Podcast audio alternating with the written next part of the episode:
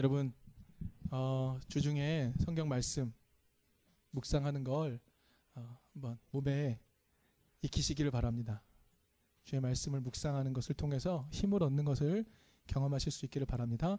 이든 교회가 우리가 성경을 읽는 법, 함께 묵상하며 읽는 법, 렉치오 TV나도 함께 공부하고 연습하고 그다음에 여러 기도들도 연습하면서 우리가 하나님께 받아들여지고 하나님과 함께 더불어 사는 것을 좀 배울 수 있으면 좋겠습니다.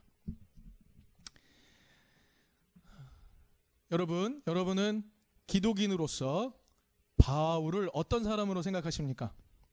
바울은 어떤 사람입니까? 예, 문동환 목사님 책도 있네요. 예수냐, 바울이냐.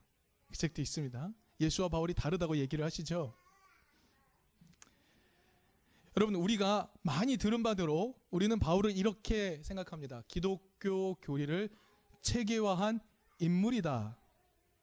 기독교의 지적 토대를 놓은 사람이다 라고 생각합니다. 여러분, 500년 전 종교 개혁이 일어날 때 루터라는 사람은 자신이 종교 개혁을 할 거라고 생각했을까요? 그렇지 않습니다. 루터는 자기는 끝까지 가톨릭의 사제라고 생각하며 살았습니다. 그는 종교 개혁을 원하지 않았던 사람입니다. 여러분, 바울은요, 기독교의 토대를 새롭게 놓고자 했을까요? 여러분, 그렇지 않습니다. 여러분, 루터는, 아, 죄송합니다. 바울은 자기의 토대인 그 유대교에서 벗어날 생각을 하지 않았던 사람입니다. 왜냐고요? 그는 바리새인이란 토대를 가지고 예수를 따르기로 결정한 사람이었기 때문입니다. 예수가 살아갔던 방법이 율법의 완성이라고 생각하며 따랐던 사람이기 때문입니다. 여러분 바리새인은 어떤 사람인가요? 여러분 바리새인의 비견될 수 있는 공직자들이 있습니다. 공무원들 누굽니까? 율법학자입니다. 서기관들입니다. 글자를 다루는 사람, 성경을 다루는 사람, 문자를 다루는 사람입니다. 그런데 바리새인은 그런 공무원인 서기관들보다 훨씬 더 철저하게 율법을 지켜야 한다고 외쳤던 사람입니다. 율법을 보존해야 한다고 생각했던 사람인 거죠. 문서를 읽고 보존하는 일 가장 체계적으로 공부했던 사람들 중에 한 명이 바로 바리새인이라는 겁니다. 여러분 우리가 지난번에 나눴지만요. 바울이 태어난 도시가 어디죠? 성경 퀴즈 시간입니다. 바울이 태어난 도시는 다소라는 것입니다. 다소. 다소는요, 로마 제국 안에서도 손꼽히는 대학 도시였단 말이에요. 유명한 대학들이 거기 있었다고요. 그래서 다소라는 곳은 지적인 토대가 굉장히 튼튼했던 곳입니다. 로마 시대 최고의 대학 도시였습니다. 거기서 태어났습니다. 게다가 바울의 스승은 누구죠? 우리 오늘 오다가 라디오에서 들었는데 바울의 스승은 누굽니까? 가말리엘입니다. 가말리엘은요 어떤 학파인 줄 아세요? 힐렐 학파의 사람입니다. 왜냐하면 힐렐의 손자이기 때문이에요. 가말리엘은요. 근데 그 가말리엘에게서 배운 사람입니다. 다시 말해볼까요? 바울은요 유대적 전통을 로마적 학문 토양 안에서 기틀을 세울 수 있는 지적인 능력을 충분히 가진 사람이라는 겁니다. 충분한 지적 능력을 가진 사람. 그러니까 바울이 회심한 후에 기독교 교리를 세우고 체계화, 체계화했다라고 하는 것은 쉽게 받아들일 수 있는 거죠. 근데 여러분, 여러분 우리가 서신서를 읽으면서요.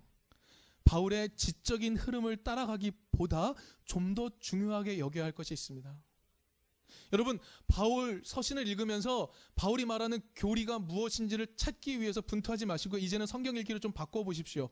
어떻게 바꾸냐면 바울은 무엇을 말하고 있는가를 한번 확인해 보시기 바랍니다. 바울의 글보다 바울은 어떤 말을 하고 있는지 그 성경 속에서 찾아보시면 좋겠어요. 여러분, 바울은요, 지금 누구를 주님이라고 고백하고 있죠? 야훼 하나님을 주라고 고백합니까? 예수를 주라고 고백하고 있습니까? 예수를 주라고 고백하고 있습니다. 여러분, 이건 결코 쉬운 일이 아닙니다. 바리새인 중에 바리새인이었던 바울에게 주님은 오직 야훼 하나님 한 분뿐입니다. 그런데 그는 말합니다. 예수가 나의 주다라고 말해요. 여러분 이것은 바울이 체계적으로 교리를 세운 다음에 그 교리에 따라서 예수를 주라고 고백한 게 아닙니다. 바울은 그의 가슴 깊숙이서부터 올라오는 것, 예수의 길을 보니 예수가 하나님의 뜻을 옳게 살았다는 것을 깨닫고 보니 예수가 주님이시구나라는 걸 깨달아 안 것이죠. 그래서 예수가 주라는 고백은 지적인 체계의 산물이 아니라 그의 가슴 깊은 곳에서부터 나온 말의 고백이라는 것을 알 수 있습니다. 여러분 고린도 후서 11장 6절을 보면 고린도 교회를 향하여 고린도 교회를 향하여 바울이 쓴 글이 나옵니다. 여러분 고린도 교회는 굉장히 복잡 다단한 교회였어요. 막 서로 싸우기가 예, 다반사인 교회였습니다. 근데 그 교회를 향하여 바울이 이렇게 말합니다. 내가 말 말에는 능하지 못할지 모르지만 지식에는 그렇지 않습니다. 우리는 이것을 모든 일에서 여러 가지로 여러분에게 나타내 보였습니다. 나는 말은 잘 못하지만 글에는 그렇지 않습니다. 내가 당신들에게 글을 써서 보내니 이 글을 읽고 마음을 합치십시오라고 보낸다고요. 바울 스스로의 고백입니다. 바울은 말하는 것보다 글 쓰는 게 편했던 사람인 것 같아요. 그런데 그는 말합니다. 뭐라고 말하지요? 예수는 주라고 말해요.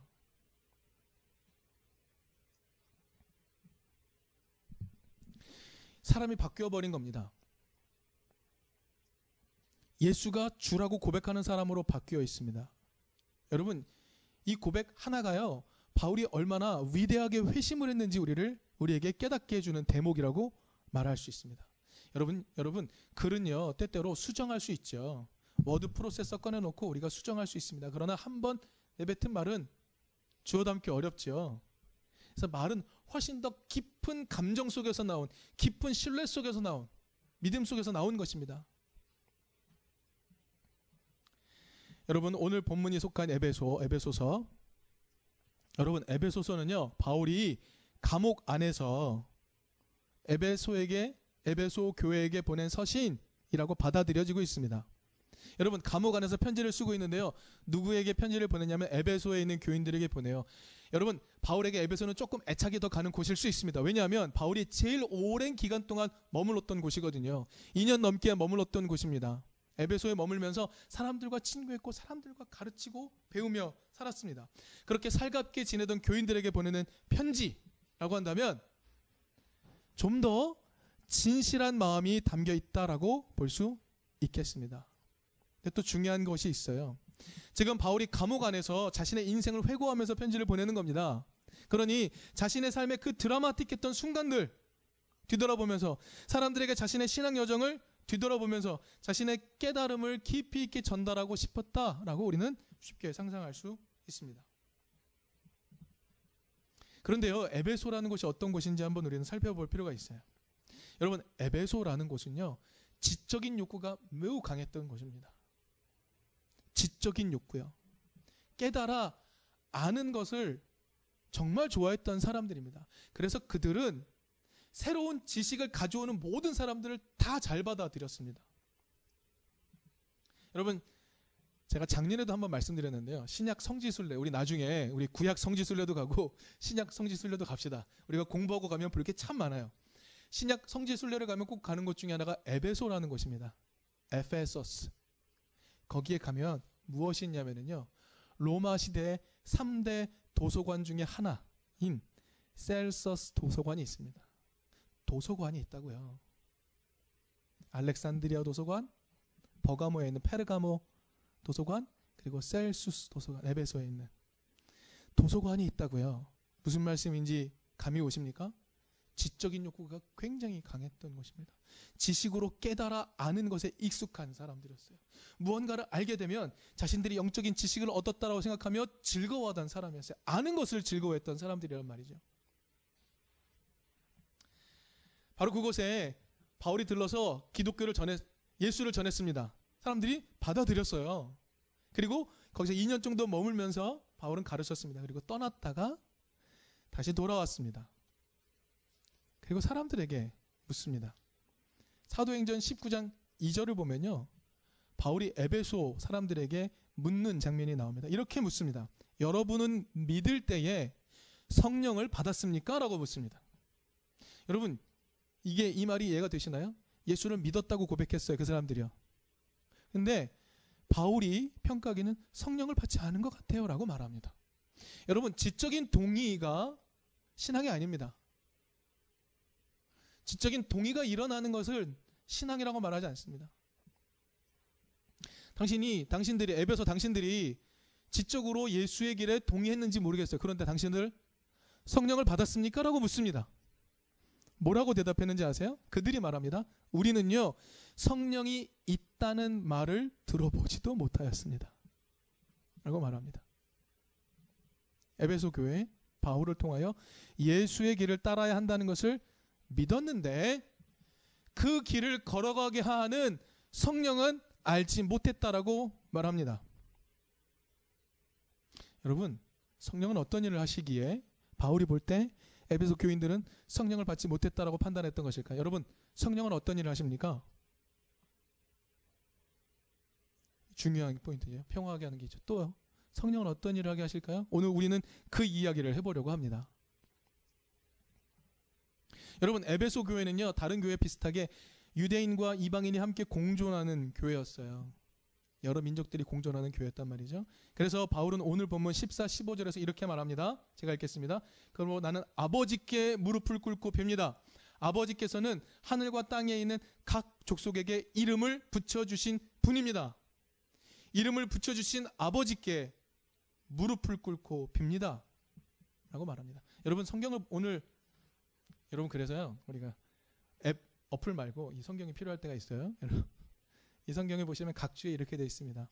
14절에 아버지에 어떻게 각주가 되어 있냐면은 다른 고대 사본들에는 우리 주 예수 그리스도의 아버지께 무릎을 꿇고 핍니다. 다른 사본에는 이렇게 되어 있다는 거예요. 우리 주 예수 그리스도의 아버지께 내가 무릎을 꿇고 빕니다. 아버지께서는 모든 족속에게 이름을 주신 분입니다라고 먼저 선언해요. 여러분 아버지를 아버지께 빌면서 아버지께 내 기도를 들어달라고 요청할 때 하나님께 하나님을 좀 높여드리고 띄워드리면 하나님이 내 기도 더 잘 들어줄 수 있겠죠. 그래서 여러분 모든 기도에는요 시작할 때 그 신에 대한 예 송가 칭송이 들어갑니다. 이것도 칭찬이에요. 하나님께 대한 칭찬. 하나님 하나님은요 모든 민족에게 이름을 주신 분이에요. 여러분 이게 무슨 말일까요? 하나님 한 당신은요 우리들에게 유대인이라고 부르셨고 저 사람들에게 마게도니아인이라고 부르셨고 저 사람들에게 헬라인이라고 부르신 분이에요. 이런 뜻일까요? 쿠르드족이라고 부르셨고 뭐 이렇게 부르셨다. 히브리인이라고 부르셨고 이렇게 부르셨다라는 의미일까요? 여러분 그렇지 않습니다. 오늘 이 표현에 나온 이름을 부여하다라는 의미는 뭐냐면요. 신약 성서에서 매우 특별한 위치에만 사용됩니다. 어떨 때 이름을 붙여주었다, 이름을 수여하였다라고 말하냐면요. 예수님 탄생하실 때 예수에게 그 아기에게 예수라는 이름을 붙여주어라라고 할 때 사용되었습니다. 예수님께서 시몬을 부르세요. 여러분 시몬이 누굽니까? 베드로입니다. 베드로 이름 전에 시몬이었어요. 근데 그 시몬에게 예수님께서 베드로라고 이름을 부여하십니다. 그때 사용돼요. 또 제자들에게 사도라고 이름을 부여하셨다라고 할 때 사용이 됩니다. 바로 그 동사가 오늘 사용이 되는 거예요. 각 족속에게 이름을 주셨다. 여러분 어떤 의미일까요? 무언가 특별한 역할을 부여하신 분이다라는 거죠. 각 민족에게 특별한 역할을 부여하신 그 하나님께 빈다라고 말합니다. 특별한 일이 뭘까요? 좀 기도의 시작부터 의미심장합니다. 특별한 사명으로 각 족속을 부르신 아버지께 무릎을 꿇고 간절하게 빕니다라고 말합니다. 무엇을 빌고 있는 것일까? 아까 우리 창혁이가 이야기했지만 바울은 먼저 에베소서에서 앞뒤로 보시면 평화를 강조합니다. 평화. 여러분 4장 3절을 한번 볼까요? 에베소서 4장 3절을 봅시다. 같이 읽어볼까요? 시작. 성령이 여러분을 평화의 띠로 묶어서 하나가 되게 해주신 것을 힘써 지키십시오라고 권면하기까지 합니다. 평화, 각각 다른 종족이 함께 사는 것. 여러분 이것을 오늘 우리 시대 말로 이야기해 볼까요? 차별을 무너뜨리고 살게 하도록 하는 성령. 내국인과 외국인을 구별하지 않고 살아가게 하는 성령. 수시충과 정시충을 차별하지 않고 살아가게 하는 성령. 정규직과 비정규직을 차별하지 않고 살아가게 하는 성령. 이성애자와 동성애자를 차별하지 않고 살아가게 하는 그 성령. 그 성령. 그분이 하시는 일이 어떤 것인가 말하고자 합니다. 여러분 16절에는 계속해서 바울이 아버지께 무릎 꿇고 간절하게 비는 말이 나옵니다. 이렇게 말합니다. 아버지께서 아버지의 성령과 함께 에베소 교인 여러분들의 속사람을 굳건하게 하여 주시기를 믿음을 통하여 그리스도가 여러분 마음속에 거주하시기를 간절히 빈다라고 말합니다. 여러분 속사람이 굳건해지고 그리스도가 마음에 거주한다. 여러분 이 표현이요. 우리 교회 다니면서 자주 들었던 겁니다. 여러분 우리 교회에 예. 좀 잘 들어왔던 말들이에요. 속사람이 강건해지는 것, 그리스도가 마음에 거주하는 것. 여러분, 교회를 좀 다녀본 사람이라는 말, 사람이라면 이 말을 자주 들었을 겁니다. 무슨 의미인가요? 속사람이 강해진다고요? 그리스도가 거주한다고요? 이게 도대체 무슨 말이냐는 겁니다. 여러분, 이 말이요. 이겁니까? 나는 예수를 믿어. 나는 예수를 믿는다고. 라고 스스로 세뇌하듯이 계속 고백하는 걸 말합니까? 그게 마음이 굳건해지는 겁니까? 예수 천당 불신 지옥을 강하게 외치는 게 마음을 굳건히 하는 겁니까? 그 예수가 내 마음에 거주한다는 증거입니까? 그것이 아니죠. 여러분, 오늘 본문 이 지점에서 바울은 기독인은 어떤 것에 굳건해져야 되는가? 그리스도 안에 거주한다는 것이 무엇인가? 그것을 강력하게 설명합니다. 매우 중요한 것입니다. 여러분, 우리 17절 하반절 말씀을 17절을 읽읍시다. 17절 같이 읽어봅시다. 시작. 믿음으로 말미암아 그리스도를 여러분 마음속에 머물러 계시게 해 주시길 빕니다. 여기가 중요해요. 시작. 여러분이 사랑 속에 뿌리를 받고 털을 잡으십시오. 여러분이 그리스도의 여러분이 사랑 속에 뿌리를 받고 털을 잡으십시오라고 말합니다. 바울은 아직까지 기독교라는 것을 말하지 않았지만 오늘 우리로 따지면 기독인은 예수를 따르는 사람은 그 뿌리와 터가 바로 사랑이어야 한다는 것입니다. 성령과 함께 속사람이 굳건해지고 그리스도가 마음속에 거주하도록 하는 방법은 무엇이라고요? 사랑 속에 뿌리를 받고 털을 잡는 것이라고 말하는 거죠. 여러분 에베소 교회는 어떤 교회였다고요? 지적인 욕구가 충만했던 교회입니다. 무언가를 알기를 바라고 살았어요. 그래서 예수의 길이 무엇인지 바울에게서 소개를 받았어요. 하지만 그것을 풀어내는 방법은 전혀 관심이 없었던 겁니다. 아는 걸 좋아했어요. 예수를 안다고요? 예수를 공부한다고요? 예수에 대해 생각하는 건 좋아했던 것 같아요. 그러나 예수가 우리에게 보여주었던 그 사랑의 길이 무엇인지는 몰랐던 거예요. 그래서 바울이 보니까 이렇게 이야기했던 겁니다. 바울은 이렇게 이야기했던 겁니다. 성령을 받았느냐?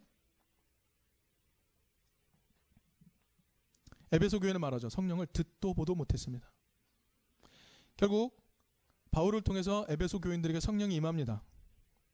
바울은요, 에베소 교인들에게 너희가 성령의 도움을 받아서 성령의 도움을 받아서 사랑 속에 뿌리를 받고 털을 잡아서 앞서 갔던 모든 성도들과 함께 그리스도 사랑의 넓이, 길이, 높이, 깊이가 어떠한지 깨달으라라고 이야기합니다.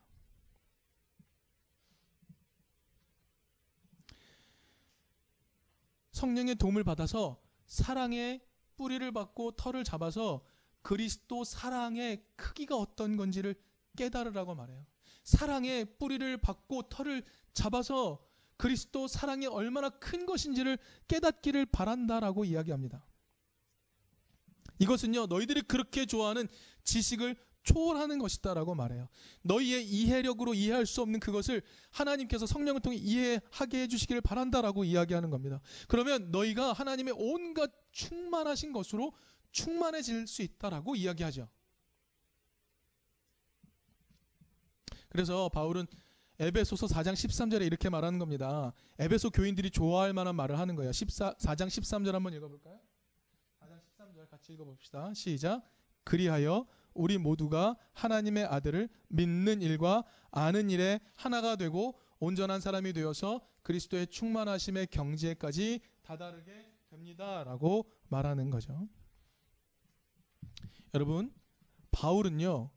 율법 준수라는 것에 뿌리를 내리고 털을 잡았던 사람이에요. 여러분, 바울은 이 정체성, 이 정체성이요. 변합니다. 자기는 지식에 있어서 야외 하나님을 잘한다고 자부했던 사람이에요. 누구보다 거룩하다라고 자부했던 사람이었습니다. 그런데 바울이요. 예수를 만나고 예수의 삶을 묵상하고 십수년에 걸쳐 예수의 길을 함께 묵상한 다음에 자신의 삶의 뿌리와 털을 바꿉니다. 여러분, 뿌리와 털하는 건 매우 중요하죠. 어디에 자리하는가, 어디에 뿌리를 내리고 있는 것은 가 하는 것은 곧바로 정체성과 연결이 됩니다. 정체성. 사랑하는 성도 여러분, 여러분은 지금 어디에 뿌리를 내리고 어디에 털을 잡고 계십니까? 여러분, 우리는요, 손쉽게 돈 위에 뿌리를 내리고 돈 위에 털을 잡고 삽니다. 아니면 다른 사람에게 털을 잡고 뿌리를 내리며 삽니다. 여러분, 이번 주에 우리가 겪었던 참 기괴한 사건 중에 하나, 어금니 아빠. 라는 사람. 그 사람은 어디에 털을 잡고 어디에 뿌리를 내며 살았던 것일까요? 어찌 보면 그러, 그렇게 사회 가운데 무리를 일으키는 사람들의 모습 속에서 우리의 모습을 또 발견할 수도 있습니다. 여러분, 우리는 어디에 뿌리를 내리고 어디에 털을 잡고 살아가고 있습니까? 지적인 욕구, 지적인 것에 뿌리를 내리고 지적인 것에 털을 잡고 살 수도 있겠네요. 네, 여러분, 바울은요, 사랑에 대한 예수의 가르침, 그것이 율법의 완성이라고 여겼어요. 바울은 율법은 떠나지 않았습니다. 하지만 그의 뿌리와 털을 바꾸어 버리죠. 그 율법을 넘어선 그 사랑, 예수가 보여준 그 사랑, 예수가 자신의 모든 인생을 걸어서 우리에게 보여준 생명까지 내어준 그 사랑에서 자신의 삶을 발견하고 거기에 뿌리를 내리고 거기에 털을 잡자고 이야기합니다. 지식으로만 알려고 하지 말고 성령의 도움을 받아서 사랑의 삶을 살아갈 때 비로소 제대로 된 인생의 털을 잡는 것이다. 거기에 뿌리를 내림으로써 충분한 삶의 양분을 공급받는 것이다. 여러분, 뿌리를 내리는 것은 이유가 뭡니까? 뿌리를 내리는 건 이유가 뭐죠? 살기 위해서잖아요. 여러분, 뿌리를 통해 양분을 공급받지 못하면 그 뿌리는 말라버리지 않습니까? 여러분, 사랑의 뿌리를 내린다는 것은 어떤 의미입니까? 사랑을 하게 되면 예수가 보여준 그 사랑의 길을 걸어가게 되면 우리는 삶의 양분을 넉넉히 충분히 얻을 수 있다는 말이지 않습니까? 뿌리를 내림으로써 충분한 삶의 양분을 공급받을 수 있다. 풍성하게 살아갈 수 있다라고 바울은 말하죠. 여러분, 우리가 이번 주에도 말씀 묵상을 꾸준히 했습니다. 여러분, 이번 주 말씀을 통틀어서 무슨 내용이 들어있는지 아세요? 사랑의 얘기가 들어있습니다. 사랑. 여러분, 저는요, 성경 구석구석을 살필 때마다 발견하는 게 있습니다. 사랑입니다, 사랑. 그것 외에 다른 것을 발견하기가 너무나 힘들어요. 여러분 이번 주 월요일 말씀에 마태복음 16장 24절 말씀이었습니다. 거기에 어떤 말씀이 나오냐면 예수님이 제자들에게 하신 말씀이에요. 잘하는 말씀 제가 읽어드리겠습니다. 누구든지 나를 따라오려거든 자기를 부인하고 제 십자가를 지고 나를 따라오너라. 여러분 바울의 이야기와 함께 연결해 생각해 볼까? 예수를 따르는 것은 무엇입니까? 사랑의 뿌리와 털을 내리는 것이에요. 근데 그 사랑은 자기를 부인하는 것이라고 예수님은 알려주고 계십니다. 여러분, 예수님의 길은 사랑입니다. 이번 주 요한일서 말씀에 어떤 내용이 나오죠? 하나님은 사랑이십니다. 예수의 길은 사랑입니다. 여러분 이것이 예수와 우리를 이어주는 유일한 끈입니다. 우리가 서로 사랑하지 않으면서 예수를 만날 수 있다고 착각하시면 안 됩니다. 우리가 그 누군가를 사랑하지 않으면서 내 가까이에 있는 사람을 사랑하지 않으면서 멀리에 있는 약자들을 사랑하지 않으면서 예수를 만날 수 있다라고 하는 것은 위대한 착각입니다.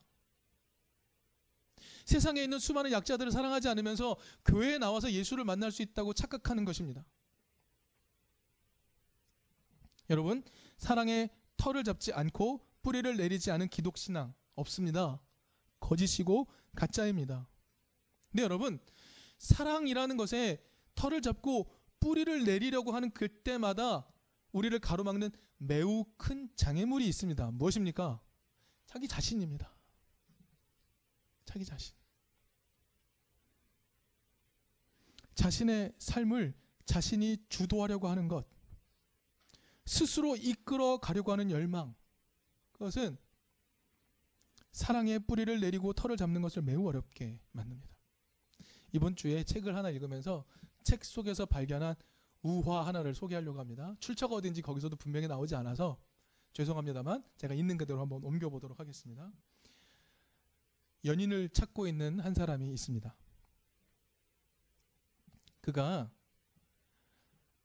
사랑하는 사람 집 앞에 서서 문 앞에 서서 그 문을 두드립니다.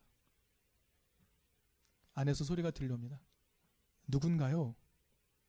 그가 대답합니다. 나예요. 그러자 문 안에서 이런 말이 들려옵니다. 죄송하지만 여기에는 당신과 내가 함께 누울 수 있는 넓은 방이 없어요. 그는 크게 실망합니다. 그래서 그는 마을에서 떨어진 숲으로 들어가 수개월을 지내며 그 대답의 의미를 찾아내려 애씁니다. 그리고 어느 날 다시 돌아옵니다. 그리고 그 문을 두드립니다. 누군가요? 같은 음성이 들려옵니다. 이에 그가 답합니다. 그대입니다. 그러자 문이 열리고 받아들여집니다.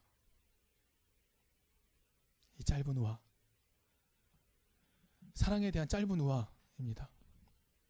이 우화는요, 이 우화는요, 나에서 그대로 바뀌는 일이 사랑을 완성하는 것이라고 알려줍니다. 이 우화는 있는 그대로 예수의 사랑을 알려줍니다. 여러분, 실제로 나에서 그대로 바뀌는 것은 죽음과도 같은 일입니다. 내가 죽는 것입니다.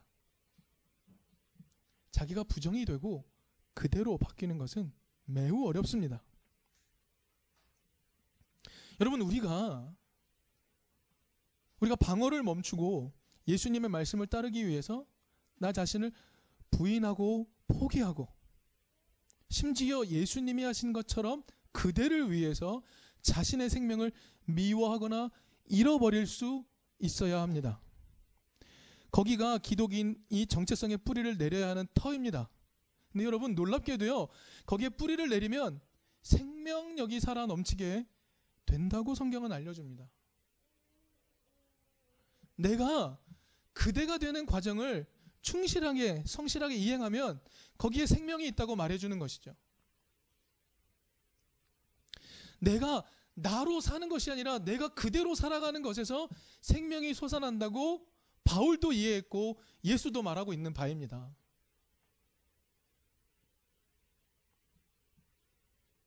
여러분, 사랑의 삶은요, 본능적으로 자신이 원하는 방향, 선택하는 것과 정반대의 길로 걸어가는 삶입니다. 내 본능이 원하는 것과 정반대로 걸어가는 삶이 사랑입니다.